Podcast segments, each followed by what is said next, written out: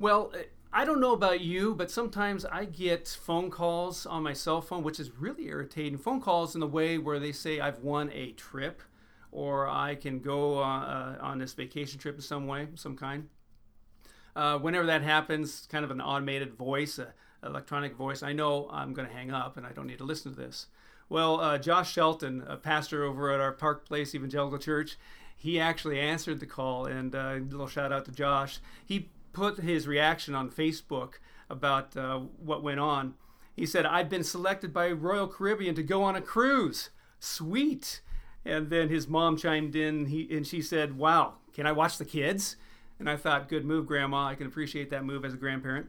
And then Josh said, Sure, might be a very long cruise. And uh, as you can probably imagine. And Grandma just said, Perfect and I think that uh, that sums that up pretty well as far as Grandma's point of view. Another person said a trip on a floating petri dish. Great, sounds awesome. And then someone else asked uh, from his church, "Who are the other nine people?" Because of course there's ten that can only be allowed on the cruise. And uh, Josh said, "Well, Park Place Church cruise only. Sorry." And then his mom said, "Well, obviously you don't love us." I think it was just a hilarious interaction there going on. But the free cruise offer, a free cruise trip offer, really? Probably not the best timing considering how some of those cruises have ended up these days of coronavirus, but definitely some major strings were attached to that deal. I remember uh, while, we, while we were living down in, in Salem, uh, the Costco down there, we'd go and visit every now and then to get our stuff and all that. But uh, as we were there in Salem uh, visiting Costco one time, there's a guy who was over in the electronics area where I was, and we were I was looking at different stuff, and he came up to me and started talking to me in friendly conversation, and it was nice. And I thought he was pretty friendly. It was pretty neat. And then I discovered that uh, he was actually using that opportunity to offer me a deal I couldn't refuse. Uh, he handed me his business card and tried to get me to be involved with some kind of v- business venture that he was going to be doing. There were strings attached to his friendly encounter with me, definitely. You know, when someone promises you something with no strings attached, that means that the other that this offer comes with without hidden conditions. Now, I've looked that phrase up to try to figure out where did this come from, and I discovered that the figure of speech actually goes back to early days in the cloth selling industry. A small flaw in a fabric would be marked by a string so that it could easily be spotted. So if a, a piece of fabric had no strings attached, buyers could assume it had no flaws. Our Savior's love comes with no strings attached. No flaws ruin his perfect love for us. And he looks for the same from us in return. No, uh, unblemished, unblemished love. a no, com- no strings attached commitment. Something that we need to offer to God as followers of Jesus. And I believe that as followers of Jesus, we need to realize that our commitment to Him is a call to surrender and obey with no strings attached. We're getting back into the series of messages about the power of the cross. And today, we're going to look at a portion of Scripture that gives us insight into what it means to be followers of Jesus with no strings attached. So, if you've got your Bibles with you, uh, put your cereal down, bowl of cereal or orange juice, and let's look at Mark chapter 10. And we're going to look at, uh, with verse 17. I'm going to get my reading glasses on and go ahead and comment if you want in, the, in, in that about my glasses. But uh, anyway, as far as uh, let's see, Mark chapter 10, verse 17, we're going to start there. We're going to see a dialogue here between a rich young man and Jesus. So in verse 17, Mark chapter 10. As Jesus started on his way, a man ran up to him and fell on his knees before him. Good teacher, he asked, what must I do to inherit eternal life? Why do you call me good? Jesus answered. No one is good except God alone. You know the commandments do not murder, do not commit adultery, do not steal, do not give false testimony, do not defraud, honor your father and mother. Teacher, he declared, all these I have kept since I was a boy. And Jesus looked at him and loved him. One thing you lack, he said. Go sell everything you have and give to the poor, and you will have treasure in heaven. Then come, follow me. At this, the man's face fell. And he went away sad because he had great wealth. And we'll stop right there, verse 22. But as far as uh, this whole story here, this young man was trying so hard to do what was right. And the problem, though, is that there were strings attached to his obedience. There were there were flaws in his love, and actually there were two flaws uh, that he he reveals here. His focus was on his outward behavior, and his focus was also on his possessions. Now, the first man's uh, question here betrays that first flaw in his thinking. He asked, What must I do to inherit eternal life? And deep down, he thought he was already good enough, and if not yet quite living up to God's standard, at least capable of making some changes. He focused his attention on how he looked on the outside. Now, outwardly, he was upright, he was moral, but he didn't see the sins that lurked within inside him. Now, after Jesus recited several of the commandments, the young man responded, I have kept all these things. Now, we might we might snicker to ourselves a little bit about that and think, yeah, right, you kept all of those commandments. But Jesus didn't do that. As we see that in, in that portion of Scripture, it says that Jesus loved him. I think that's important sometimes. When we think that some some people around us are going, yeah, well, I've done that. I, I, am a Christian, all that. Uh, the best thing to do is just to love them. You know, I think Lyra says it best. God bless your heart. You know, bless your soul. Anyway, so still, this man had had concluded that his relationship with God was dependent on what he himself did. Like so many others, even many people today, he was blind to the truth. And the Bible puts it pretty clearly, pretty bluntly in Ephesians chapter 2, verse 1. As for you, you were dead in your transgressions and sins. How much plainer can that be? We are unable to do anything to help ourselves. Dead is supposed to be dead. Yeah, corpses don't get up and get a glass of water, they're dead. Apart from Christ, there is not one ounce, not one percentage of positive spiritual instinct within us.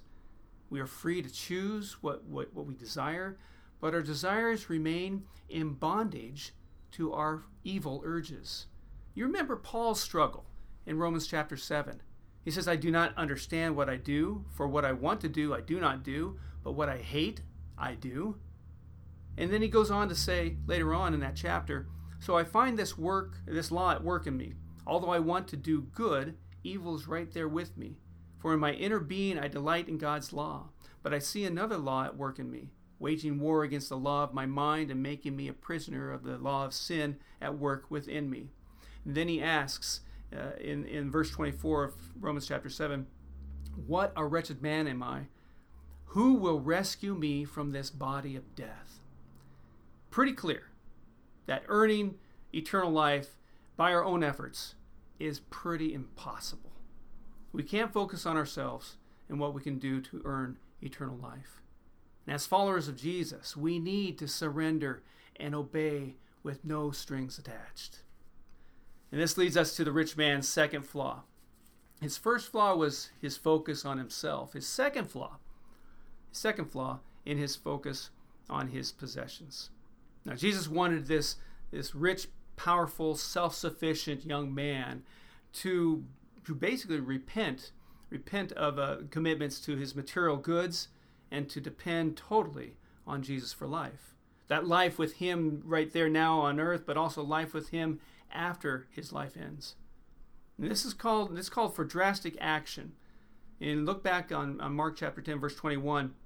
Jesus told him, He said, Go, sell everything you have and give to the poor, and you will have treasure in heaven. Then come follow me.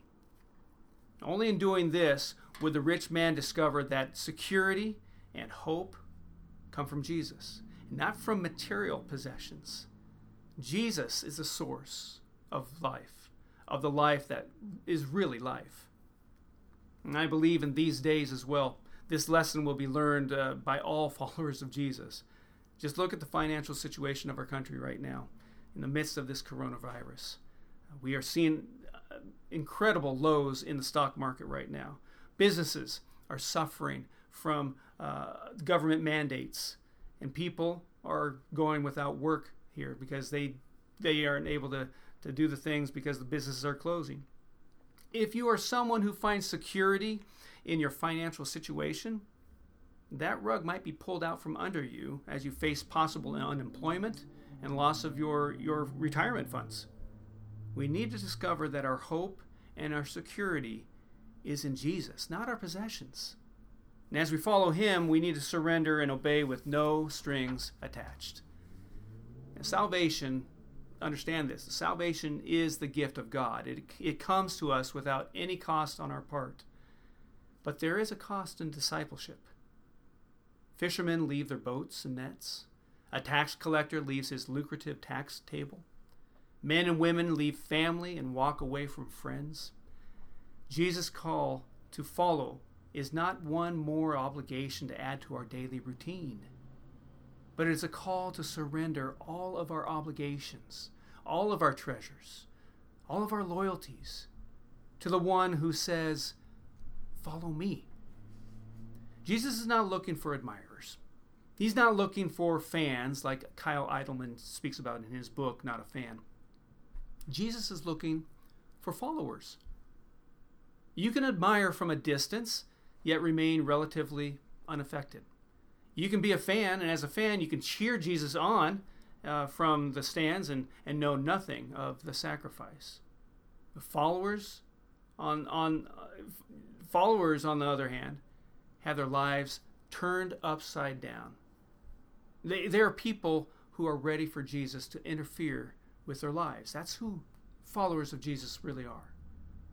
Kyle Idleman, as I mentioned in, in, his book, Not a Fan, he speaks about this. And in portion of, a portion of his book, I want to talk about a, a paragraph there and read it to you. He says, fans don't find fans don't mind him doing a little touch-up work, but Jesus wants complete renovation. Fans come to Jesus thinking tune-up, but Jesus is thinking overhaul. Fans think a little makeup is fine, but Jesus is thinking make over. Fans think a little decorating is required, but Jesus wants a complete remodel.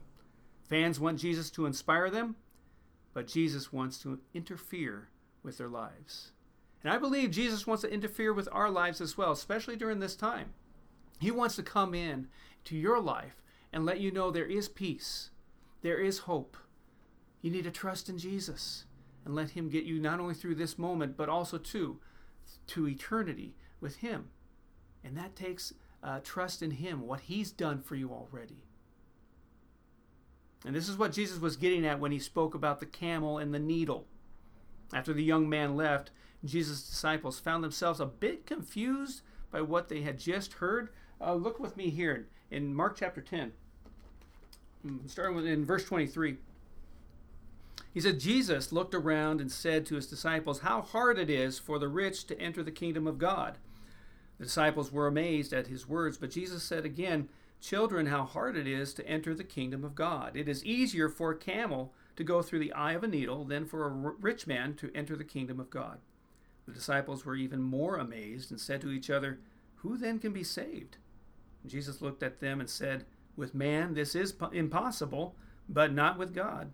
All things are possible with God.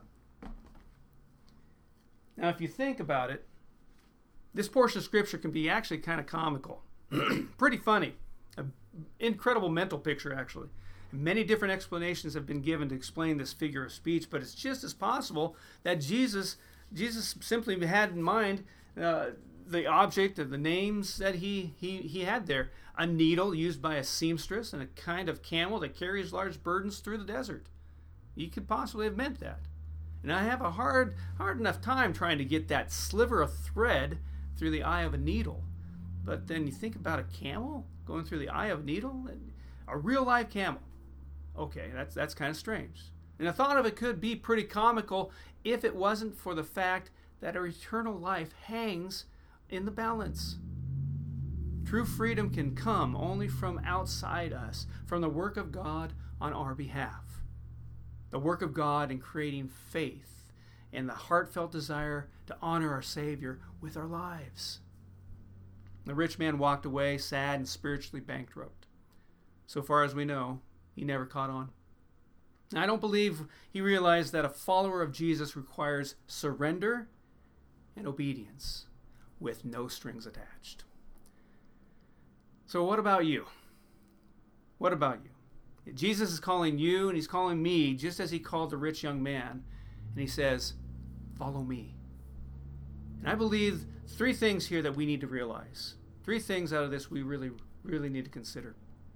First, following Jesus isn't a passive thing. Following Jesus isn't a passive thing. Jesus has said in Mark chapter 8 verse 34 he says whoever wants to be my disciple must deny themselves and take up their cross and follow me. Our lives will be turned upside down. And uh, as we deny ourselves and embrace the difficult times knowing that Jesus is with us, that's a follower of Christ. Being able to go through those moments in an active way and following Jesus isn't a passive thing. That's why it's important as a follower of Jesus to surrender and live in obedience. A second thing I think we can get out of this is that following Jesus isn't an impossible thing.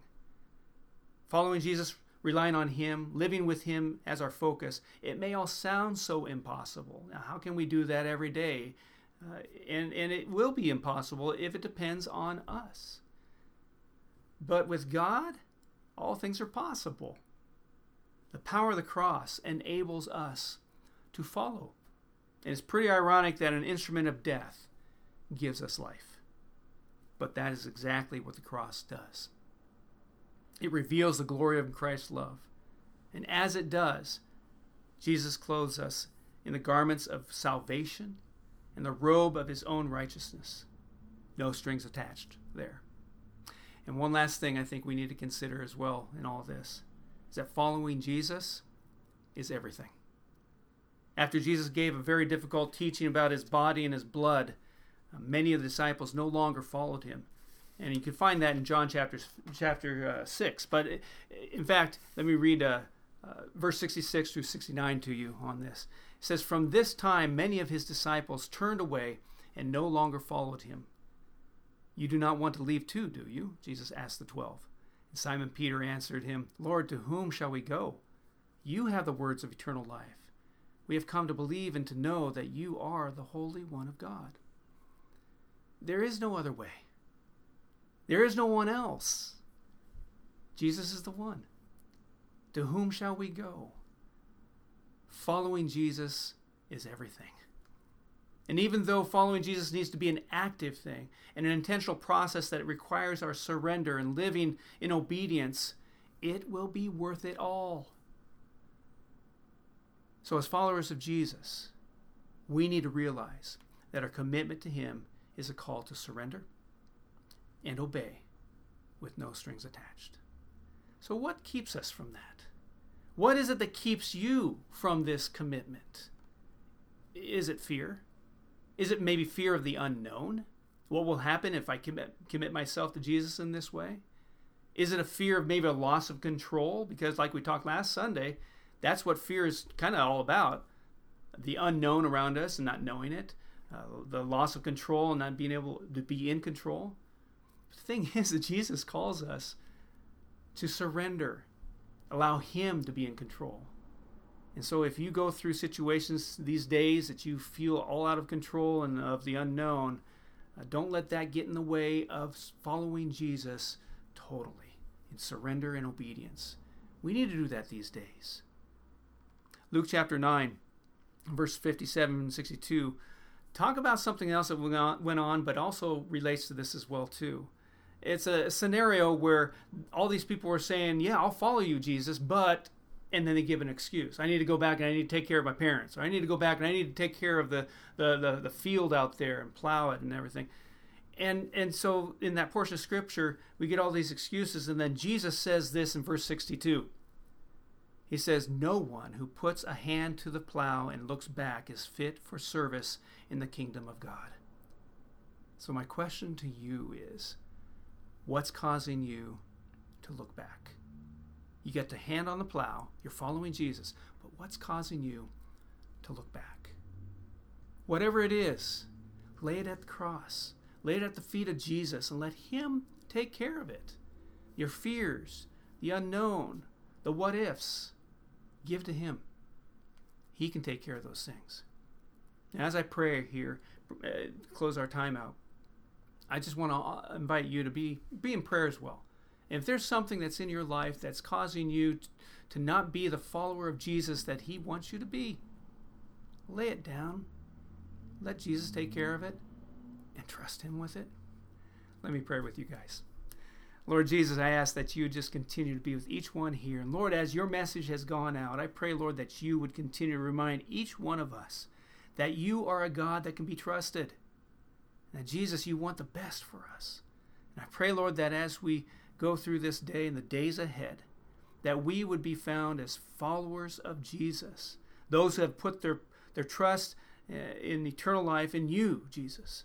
And now we need to walk in your ways and we need to follow you and to surrender our, our concerns, our lives, our, our, our goals to you and walk in obedience with you.